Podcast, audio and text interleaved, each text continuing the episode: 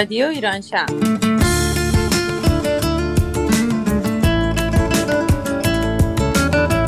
برنامه هفتگی از آمریکا. این هفته از شهر سیاتل. برنامه 514 هم یک شنبه 11 خرداد ماه 1399 برابر با 31 می 2020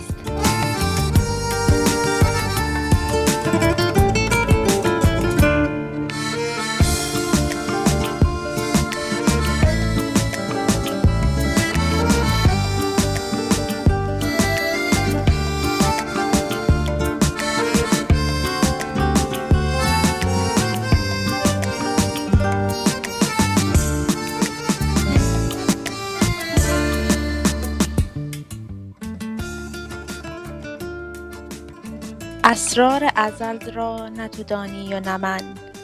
وین حرف معما نه تو خوانی و نه من. هست از پس پرده گفتگوی من و تو چون پرده برافتد نه تو مانی و نه من.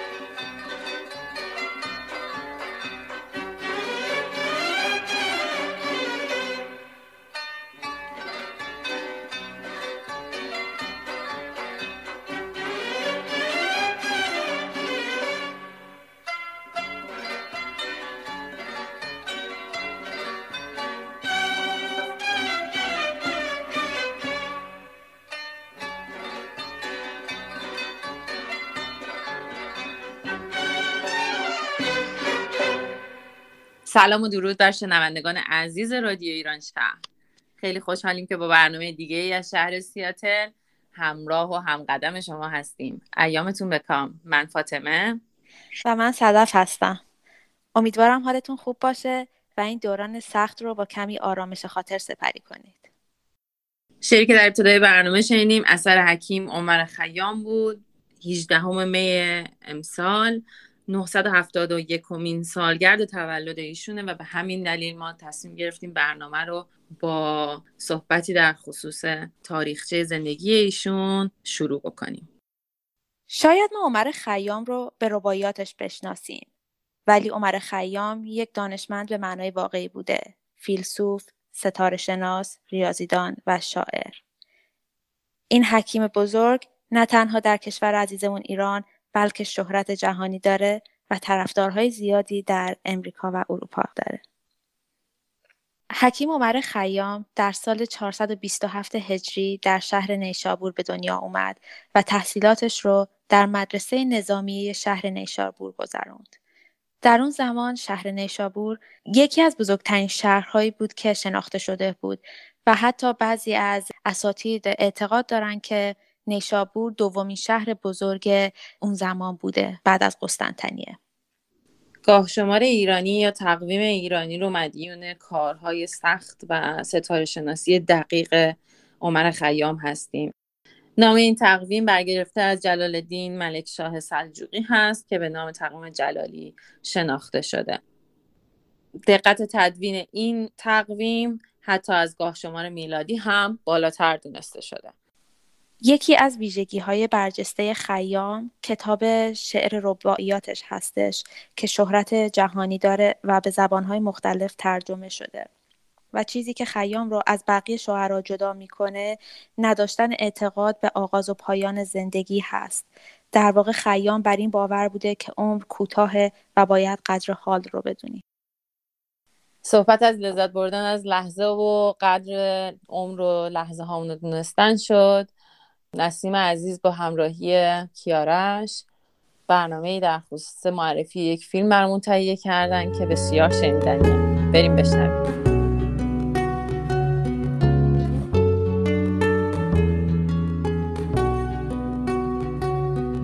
معرفی فیلم های مطرح سینمای جهان. برنامه ای از نسیم و کیارش It's a wonderful life.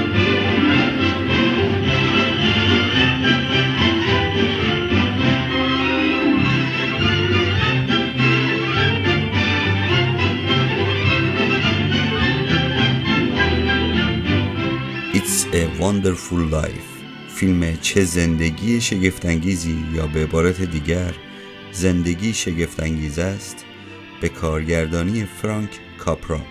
اولین بار در 20 دسامبر سال 1946 بر پرده سینما رفت یعنی در روزهای کریسمس.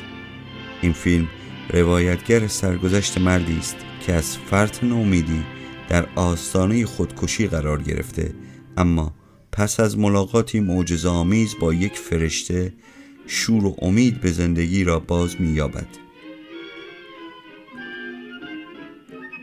مریم پزشکپور یکی از منتقدین سینما می‌گوید چه چیز سهرامیزی در فیلم چه زندگی شگفتانگیزی وجود دارد که چند سال پیش در یک نظرخواهی به عنوان امید بخش ترین فیلم تاریخ سینما انتخاب شد رمز و راز این فیلم کلاسیک سیاه و سفید که ماجرای آن در یک شب کریسمس میگذرد چیست که حتی نقاشان صحنه‌های آن را روی بوم نقاشی با رنگ نقاشی کردند. و چرا این شاهکار پرخاطره تاریخ سینما برای بسیاری سینما دوستان هنوز ناشناخته باقی مانده؟ زندگی شگفتانگیز است داستان پیچیده ای ندارد. ساختار پیچیده ای هم ندارد. یک فیلم کلاسیک سرراست است فیلم های فرانک کاپرا نمونه های خوبی از سینمای اخلاق گرا بودند و البته کسی در وسعت و جرفای پرداخت هنرمندانه آنها کمترین تردیدی به خود راه نمی دهد. کاپرا در این فیلم مضمون تقدیر و حکمت را استادانه و در قالب یک روایت دلنشین به کار گرفت و هرگز کسی وجه پنداموز آن فیلم را مایه نکوهش قرار نداد چون آن جهانبینی اخلاق گرایانه در لایه های پرشمار قصه مستطر بود و لحن فیلم به سمت و سوی شعار و نصیحت دافع برانگیز سوق پیدا نمی کرد. این فیلم در سال 1946 ساخته شد اما اکران عمومی آن به دلیل معضلات روحی مردم پس از جنگ با اقبال مواجه نشد و تنها سالها بعد در نسخه های خانگی توفیق یافت. در جوایز آکادمی اسکار نیز فیلم در پنج رشته بهترین فیلم بهترین کارگردانی بهترین بازیگر مرد نقش اول بهترین تدوین و بهترین صداگذاری کاندید شد. ولی موفق به دریافت جایزه اسکار نشد. فیلم رفته رفته و در گذر زمان جایگاه واقعی خودش را پیدا کرد. انستیتوی سینمای آمریکا لیستی از صد فیلم پرمغز و گیرای تاریخ سینمای آمریکا انتشار داده که این فیلم در رأس آنها قرار دارد. چه زندگی شگفتانگیزی؟ دومین اثر مشترک استیوارت به عنوان بازیگر و کاپرا به عنوان کارگردان مملو از سادگی، تردید و اعتماد، عشق و صداقت و مهمتر از همه چیز پاک دامنی ذاتی است. با زبان تنزی که برای درکش نیاز به نکت سنجی آنچنانی نداریم دیالوگ های ساده و دلنشین و از همه مهمتر این که انگار این داستان روایت یک فصل از زندگی تک تک مخاطبان اثر است که به نحوی تجربهش کرده ایم. دیروزم امروزم و شاید هم فردایم همین است همین. ایمان از دست رفته با یک تلنگر به قلب مرد باز می گردد و از این لحظه جهان زیباتر می شود فرشته ای که تک تک انسان ها انگار نیازمند حضورش هستند تا به عمق خوشبختی پنهانشان پی ببرند. بدک نیست هر از گاهی این فیلم را صرفا به خاطر شوق گذاری به درگاه خداوند به خاطر هر نعمتش مرور کنیم. و شاید این زمان بهترین موقع برای این اتفاق باشد.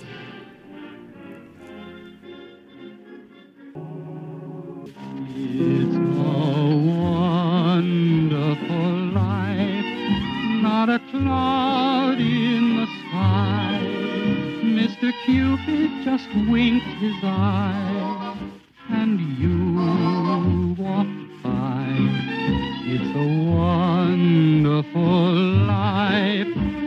have more than my share. See me walking around on air because you care. Seventh heaven isn't up so far. I see heaven from my lucky star. It's a wonderful life. Let it rain, let it shine. It's as wonderful as can be because you're mine.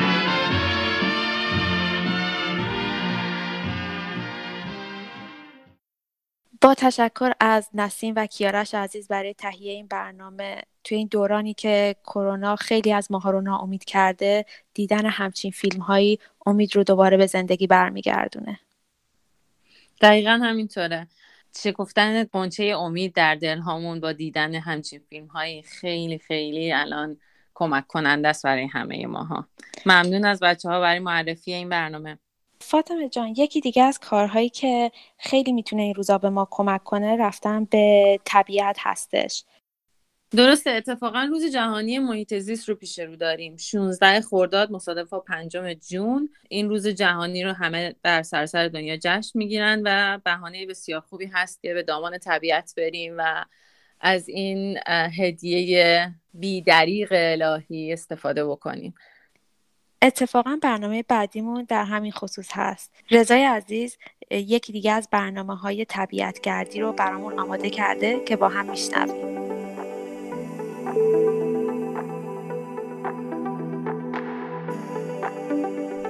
سلام و درود خدمت شنوندگان عزیز. من رضا در خدمتتون هستم با برنامه سوم از ایستگاه طبیعت. از اینکه با وجود مشغله های زیاد زندگی و راه های متعدد برای پر کردن اوقات فراغتتون با توقفی هرچند کوتاه در ایستگاه طبیعت ما رو به ادامه این راه تشویق می‌کنید خیلی سپاسگزاریم. برنامه این هفته رو اختصاص میدیم به معرفی یک سری منابع برای برنامه ریزی و آمادگی تا به امید خدا به زودی طبیعت گردی ها رو حداقل به طور انفرادی شروع کنیم.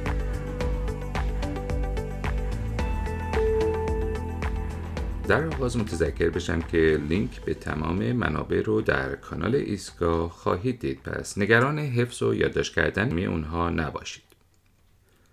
اولین و مهمترین منبعی که باید خیلی با اون آشنا باشیم وبسایت پارک های واشنگتن هست به آدرس parks.state.wa.us این وبسایت رسمی اطلاعات پارک های ایالتی است که اطلاعات خیلی مفید رو در مورد وضعیت باز و بسته بودن پارک ها، مشخصات اونها و نحوه رزرو کردن در اختیار ما قرار میده.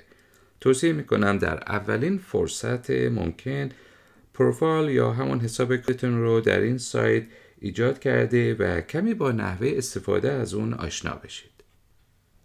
اگر اشتباه نکنم بیش از 70 پارک در واشنگتن وجود داره که بر حسب موقعیت جغرافیایی و امکانات موجود در پارک ها می‌تونید سایت و فسیلیتی مناسب رو دستچین کرده و برای تاریخ های آینده رزرو کنید. یکی از ویژگی های خیلی خوب این سایت تقسیم بندی جغرافیایی این پارک هاست به چهار ناحیه شمال شهر، شمال غرب و جنوب شرق و جنوب غرب. همچنین شاخص هایی که وضعیت رزرویشن این سایت ها رو خیلی خوب و به شکل گرافیکی نشون میده. اینجاست که باید یه توضیح بدم و اون اینه که سایت های خوب معمولا خیلی خیلی زود گرفته میشن و اون نقاط قرمز روی نقشه معمولا نشون دهنده پارک است که متقاضیان دائمی و به قول معروف مشتری های خودش رو داره و هر ساله اونها برای تعطیلات و تردیشن هاشون خیلی زود اونها رو رزرو می‌کنن. برای همین توصیه می‌کنم برای آشنایی با سایت و ارزیابی وضعیت رزرویشن هم که شده یه چرخی بزنید و برای چند آخر هفته در تابستون کمی جستجو کنید. مطمئن باشید سورپرایز خواهید شد که حتی با وجود شرایط کرونا چقدر مردم خیلی از این سایت ها رو قبلا رزرو کردن. چند تا از campsite های خوبی که می‌تونم توصیه کنم عبارتند از Cape Disappointment در جنوب غربی مری هیل در جنوب شرقی. اوشن سیتی در جنوب غربی و دیسپشن پاس در شمال غربی فورت کیسی شمال غربی فورت ابی شمال غربی لیک شیلن شمال شرق لیک وناچی شمال شرق ساوت ویدبی جنوب غرب و سکوین بی در شمال غرب.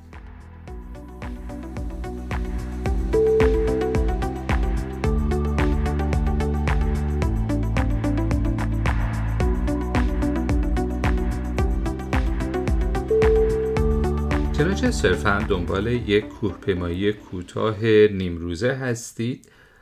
دوستان عزیزی در گروه تلگرامی به نام کوهنوردی در ایالت واشنگتن هر یک شنبه این هماهنگی رو انجام میدن. ویژگی خاص این گروه برنامه صبحانه نهار مفصلی است که بعد از کوهپیمایی اعضا به طور مشترک و کاملا سخاوتمندانه به پذیرایی همدیگر می‌پردازند. ولی اون چیزی که پای ثابت این پذیرایی است نیمروی معروف آقا امیر لیدر اون گروه هست.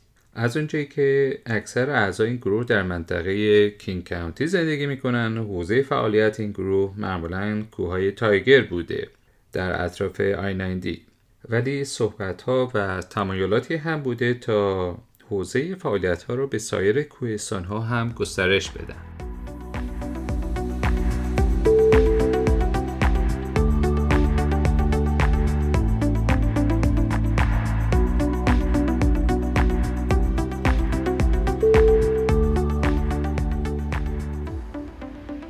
سومی که معرفی می‌کنم گروه تلگرامی است به نام Seattle Sport BBQ اون باربیکیو هست که مدیریت اون رو دوست عزیز آقای البرت به عهده دارن و زحمت برنامه ریزی برای پیکنیک های آخر هفته و یا تعطیلات رو در منطقه معمولا کینگ کانتی به عهده گرفتن. به جز موزیک بازی و سرگرمی های جالبی که دوستان این گروه ترتیب میدن پذیرایی با غذای گرم ایرونی در فضای باز هست که مزه و صفای خاص این دو رحمی ها رو طبعا چند برابر می‌کنه.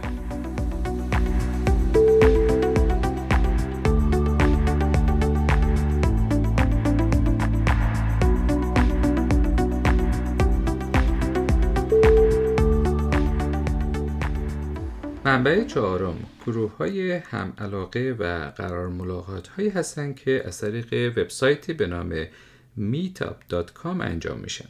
که قطعا خیلی از شما دوستان با اون به نحوی و از طریق آشنا هستید. من برای سالها عضو گروه هایی بودم که در زمینه کوهنوردی، دویدن، عکاسی و غیره فعالیت داشتن. خوبی این گروه ها اینه که برای دوستانی که از کانون مرکزی ایرانیان سیاتل دور هستند و یا مایلن به طور حرفه‌ای تر این فعالیت ها رو انجام بدن این امکان رو فراهم می‌کنه تا از جمع های کوچک چند نفره و چند ملیتی لذت ببرند و قدری با دیسیپلین این کارها بهتر آشنا بشن. توصیه می‌کنم حتما تو این سایت هم عضو بشید تا حداقل با جاهای خوبی که پیشنهاد میشه آشنا بشید.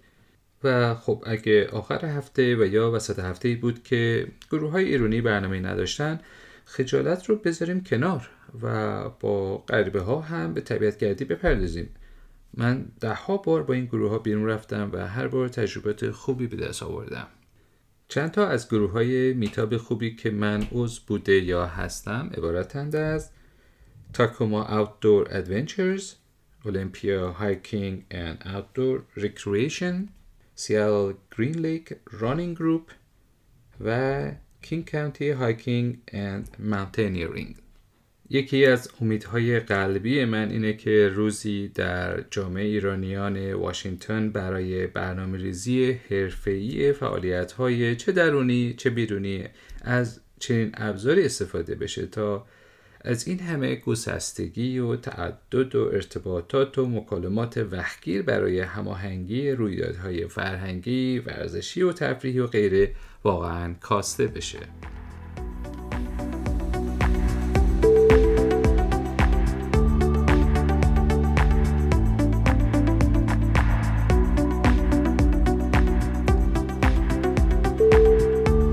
منبعی که امروز معرفی می‌کنم All Trails اپ هستش که در مقایسه با خیلی از نرم افزارهای مشابه از کیفیت خیلی خوبی برخوردار هست نسخه رایگان اون به نظرم کاملا کافی است برای جستجو و طبقه بندی تریل ها و مشاهده عکس ها، نقشه های مختلف، مسیر و میزان سختی مسیر.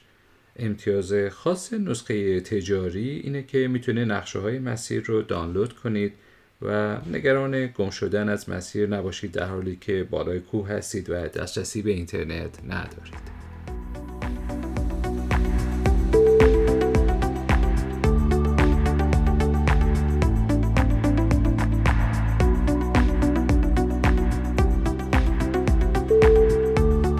خب دوستان امیدوارم موضوع امروز مورد استفاده قرار گرفته بوده باشه و خیلی خسته کننده نباشه. واقعیتش این منابع ابزارهای کار ما برای طبیعتگردی خواهند بود و امیدوارم هرچه زودتر حسابهای کاربری خودتون رو در وبسایت های پیشنهاد شده ایجاد کنید.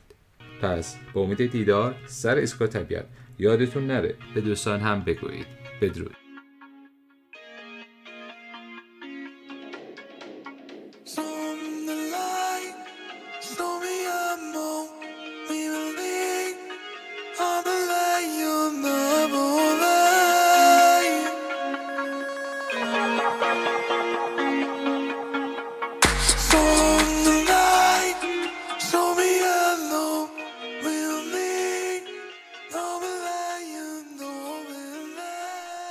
با تشکر از رضای عزیز برای برنامه جالبی که تهیه کردن. گوش ها را بتکان تا هنجره باز شود. مانده تا فانوس نگاه به شب هشدار دهد. و زمان بنشیند با باد. افسانه بگویند از رهگذری تا جاده راهی شود. از خستگی صحبتها.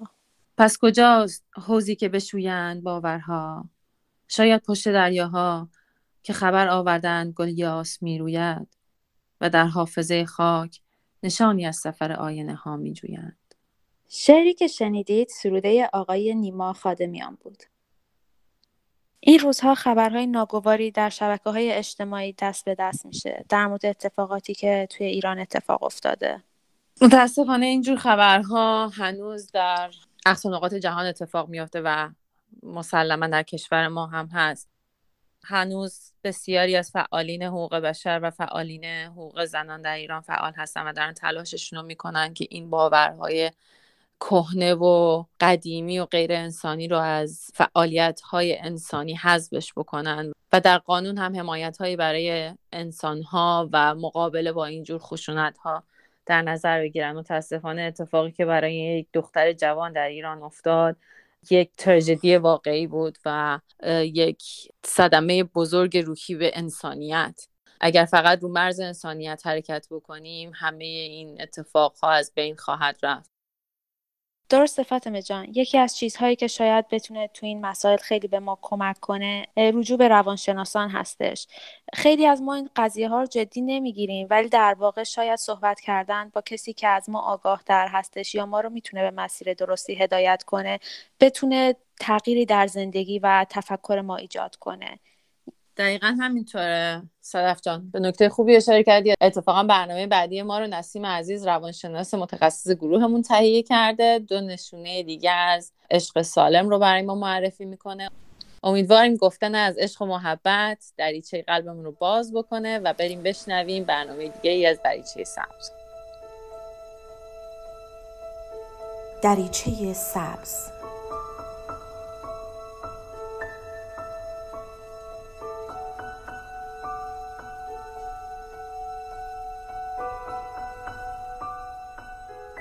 سلام.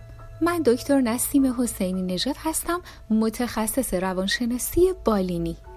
با سری برنامه های روانشناسی رادیو ایران شهر در خدمتتون هستیم.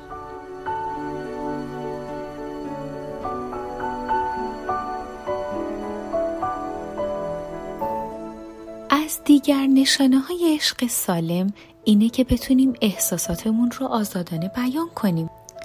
در روابط وابسته و اعتیادگونه عشقی طرفین تجربه های احساسی قدیمی و دلپذیر خودشون رو به عنوان خاطرات دوست داشتنی و محبوب جایگزین خاطرات تلخی مثل سرگشتگی و خشم و گناه و شرم می‌کنن و در تلاش هستن که اونها رو دوباره تکرار کنن تا به این روش از بیان تجربه های تلخ خودشون دوری کنن. اما توی یک ارتباط سالم اشاق خود به خود و به راحتی احساساتی رو که در لحظه تجربه می‌کنن رو بیان می‌کنن. حس هایی که به جای سرکوب شدن به روشی غیر خشونت آمیز و غیر توهین آمیز بیان میشه. نکته مهم اینجاست که بیان احساسات و نظرها در زمان مناسبی اتفاق میافته نه در موقعیت و زمان و به شیوه نامناسبی که ناگهان فوران کنه و بیرون بریزه و یا اینکه از درون باعث خورده شدن شخص و بروز انواع تنشهای روحی و جسمی بشه. در یک رابطه سالم افراد به دنبال تکرار خاطرات خوش خودشون در دوره های قبلی زندگی و روابط پیشین خودشون نیستن بلکه در تلاش هستند تا با لذت بردن از لحظه ها و نشون دادن احساسات و عواطفشون در زمان مناسب خاطرات خوش و لذت بخشی رو دوباره پدید بیارن. نشانه دومی که امروز به اون می‌پردازیم اینه که عشق سالم پذیرای صمیمیت و نزدیکیه و خطر آسیب پذیری و ضعف رو میپذیره. عشق بالغ و کمال یافته دوستی نزدیک و صمیمیت رو میپذیره و به رابطه به عنوان موجودی آسیب پذیر نگاه می‌کنه که باید مراقب اون باشه. افراد در چنین رابطه با حقیقت تنهایی روبرو میشن و لذت تقسیم کردن و شریک بودن رو می‌شناسن. به همین دلیل خطرات و آسیب هایی که در قبال نزدیک شدن و تقسیم کردن احساسات و تجربه های مشترک پیش روشون دارن میپذیرن. تجربه هایی مثل به اشتراک گذاشتن احساسات، افکار، باورها، آرزوها، سرگرمی ها و عواطفمون که از طریق اونها تجربه در کنار هم بودن رو احساس می‌کنیم و از اون لذت می‌بریم. افراد در این نوع رابطه خودشون رو می‌بینن، می‌شناسن و ویژگی های فردیشون رو در کنار یگانگی و متفاوت بودن از یکدیگر احساس می‌کنن. رابطه اونها تکمیل کننده یکدیگر هست و در عین حال که با آزادی های فردی هر شخص سازگاری داره هر دو به این احساسات و نظراتشون احساس غرور می‌کنن که مورد احترام قرار گرفته و اطمینان دارن و برای بودن با همدیگه نیازی نمی‌بینن که اونها رو از خودشون جدا کنن. این هم دو تا دیگه از نشانه های عشق سالم. متشکرم بدرود.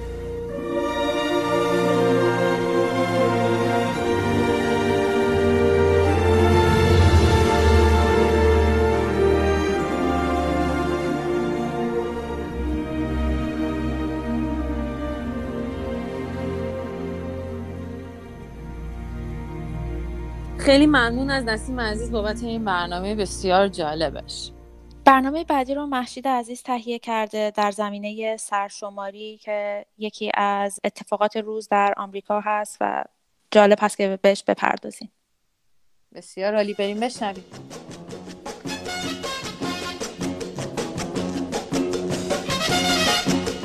این بچه اسمش چیه؟ تو گوشش فاطمه خوندیم اما تو شناسنامش رویا نوشته شده. چند ماهشه؟ چهار ماهشه مامانتو بگو بیاد مامانم خونه نیست بابات چی؟ بابام رفته اداره تو این خونه چند خانواری؟ پنج نفری شغل شوهرتون چیه؟ کارمنده تو اداره چی کار می‌کنه؟ نمی‌دونم مشتلی چند سالتونه؟ تقریبا سی سال سی پنج سال بیشتره چهل سال میشه پدر جون چند سالتونه نمی‌دونم صدایی که شنیدید از برنامه‌ای بود در مورد سرشماری نفوس و مسکن که در سال 1355 شمسی از تلویزیون ایران پخش شده بود. شاید شما هم یادتون باشه زمانایی که مامورای سرشماری دم در خونه ها می اومدن. در آمریکا در سال 2020 هم همین اتفاق داره میافته. از 27 می یعنی چهارشنبه که گذشت تا 14 آگست یعنی جمعا به مدت دو ماه و نیم ماموران سرشماری به در خونه ها خواهند اومد. البته به غیر از خونه هایی که قبلا به صورت تلفنی از طریق نامه یا آنلاین پرسشنامه سرشماری رو پر کردن. اگر هنوز در سرشماری 2020 آمریکا شرکت نکردید، هنوز هم فرصت باقیه. ساده ترین راه رفتن به وبسایت 2020census.org و پر کردن پرسشنامه آنلاینه که چند دقیقه بیشتر زمان نمی‌بره. فقط یادتون باشه که در جواب پرسش شماره 9 بنویسید ایرانیان. قبل از اینکه توضیحی بدم در مورد اینکه چرا شمرده شدن به عنوان ایرانی مهمه اجازه بدید که چند تا نکته شنیدنی رو در مورد تاریخچه سرشماری در آمریکا براتون بگم. آمریکا اولین کشوری بود که سرشماری منظم دوره‌ای از ساکنانش رو انجام داد. اولین دوره سرشماری در سال 1790 یعنی 230 سال پیش انجام شد و بعد از اون هر ده سال یه بار تکرار میشه. جمعیت آمریکا در سال 1790 سه و نه دهم میلیون نفر برآورد شد. در اون سال نام سرپرست خانوار، تعداد مردان آزاد بالای 16 سال، مردان آزاد زیر 16 سال، زنان آزاد و تعداد برده ها از هر خانواده پرسیده شد. سرخپوستان عمدن شمرده نشدند. در سال 1830 برای اولین بار تعداد معلولان شمرده شد و از سن افراد رنگین پوست، آزاد و برده پرسیده شد. در سال 1960 برای اولین بار از کامپیوتر برای پردازش داده ها استفاده شد. در سال 1990 اداره سرشماری برنامه به عنوان اسنایت که اس حرف اول استریت یا شلتره برای شمارش افراد بیخانمان در شهرهای بزرگ به اجرا گذاشت. جالبه که بدونید سرشماری کار بسیار پرهزینه ایه. سرشماری دوره گذشته سال 2010 15 میلیارد دلار هزینه داشته. یعنی تقریبا 50 دلار برای شمارش هر نفر. داده های سرشماری در مرکز پردازش آمار در شهر جفرسونویل ایالت ایندیانا نگهداری میشه. این اطلاعات تا 72 سال نمی‌تونن برای عموم منتشر بشن. چرا سرشماری دقیق ایرانی ها برای جامعه ایرانیان بسیار مهمه؟ نتایج سرشماری ممکنه به تعیین ایرانیان به عنوان یک اقلیت منجر بشه که باعث افزایش فرصتهای شغلی، اخذ پذیرش دانشگاه و واجد شرایط بودن برای وامات تحصیلی برای ایرانیان خواهد شد.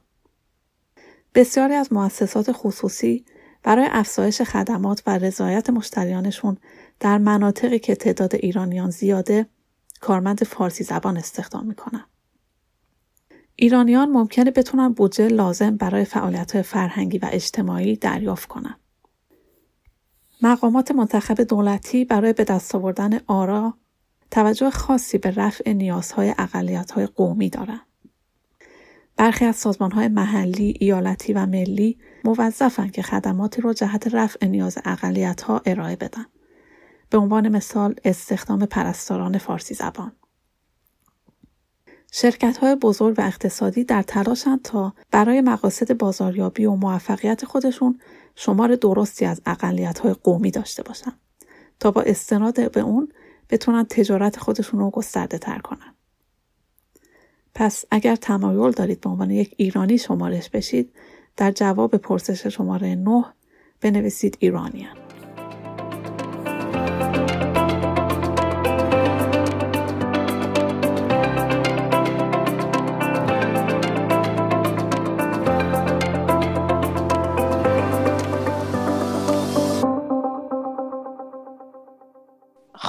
به پایان برنامه های این هفته رسیدیم. ممنونیم که تا این لحظه شنونده برنامه ما بودید. خوشحال میشیم که رادیوی ما رو به دوستانتون معرفی کنید.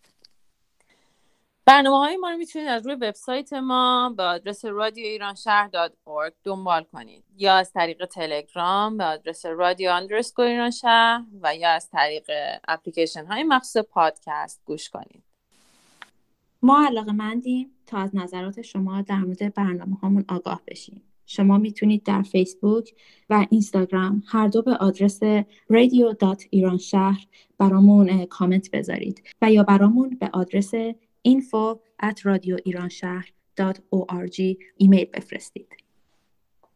یک شنبه آینده برنامه های بهتری برای شما تهیه خواهیم کرد. امیدوارم ایامتون به کام باشه و شاد و خورم باشید. بدرود. بدرود.